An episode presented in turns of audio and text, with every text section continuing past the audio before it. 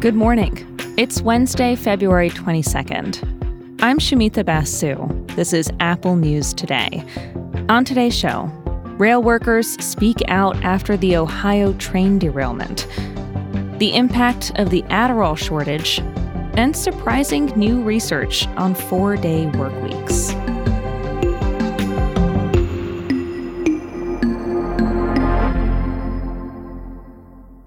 But first, the fight over an AP African American history course for high schoolers is spreading far beyond Florida, with more state leaders questioning the class and others rallying to support teaching Black history. It's a debate kicked off by Florida Governor Ron DeSantis, who said the new course goes against state law on teaching about race. When you look to see they have stuff about intersectionality, abolishing prisons, that's a political agenda. Scholars say the course gives high school students the chance to study an essential part of American history that typically isn't covered in detail until college. The Washington Post reports that at least four more states are planning to review the course and see if it conflicts with their policies or laws. That's Arkansas, Virginia, North Dakota, and Mississippi. Several other states tell the Post they may consider reviewing it in the future at least 18 states have laws that restrict the teaching of race. Other states are taking a different approach.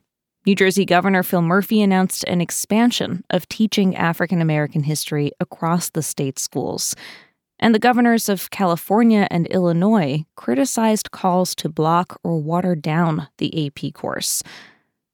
Meanwhile, the course is still being piloted in around 60 classrooms across the country this year, including Little Rock Central High, the school in Arkansas where in the 1950s, white protesters tried to block the arrival of nine black students. Ruthie Walls is a social studies teacher at the school. She told the student newspaper, Tiger News Online, that she does not believe the course violates state law and that the pilot has been popular. Every seat is filled and there's a wait list. She said, I just teach history. I don't add anything, I don't take anything away. History will stand by itself.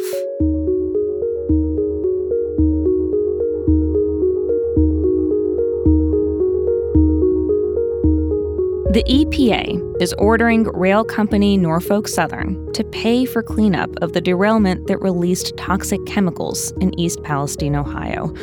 Federal investigators are looking into the causes. Train workers and their unions have been critical of Norfolk Southern and the rail industry over the years. Vice reporter Aaron Gordon says the workers he's talked to are not surprised this happened.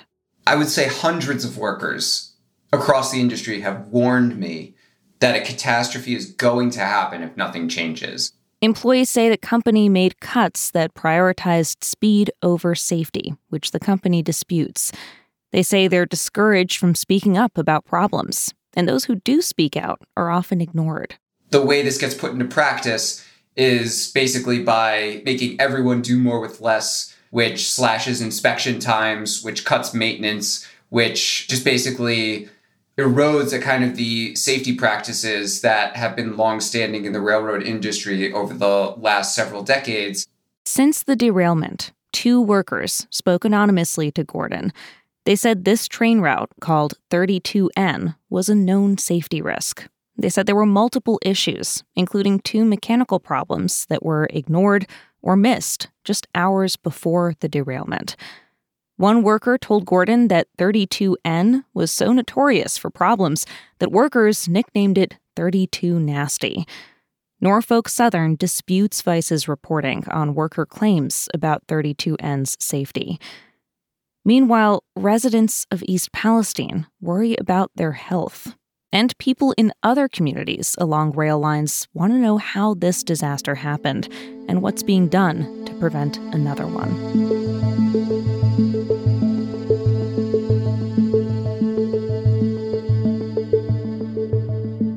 Millions of Americans rely on Adderall and generic versions to treat ADHD and narcolepsy.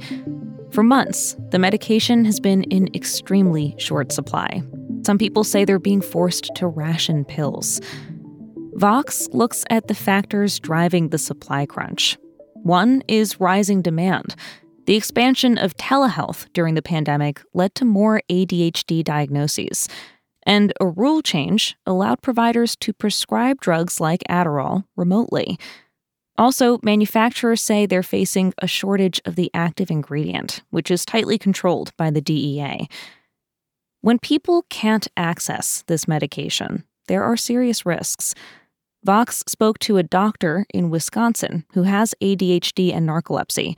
Without treatment, her ADHD can make doing routine tasks difficult, and her narcolepsy can cause her to fall asleep in five minutes after sitting down. She says she needs her medication to be able to safely drive and work, so this shortage is very dangerous for her. Drug makers aren't able to say when they'll be able to increase supply. As Vox puts it, we know the shortage will end, but we don't know when. Until things get better, patients face unfilled prescriptions and difficult choices.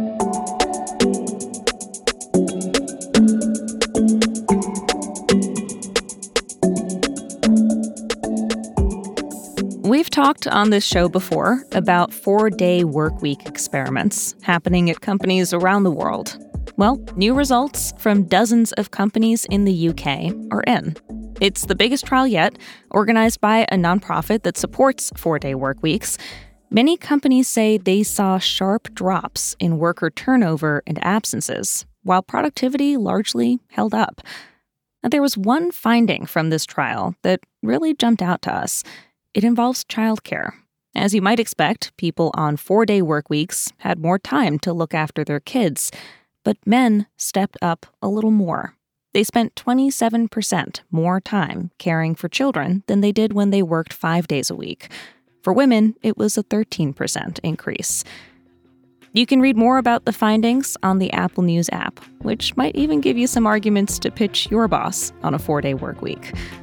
And if you're already listening in the News app right now, don't go anywhere.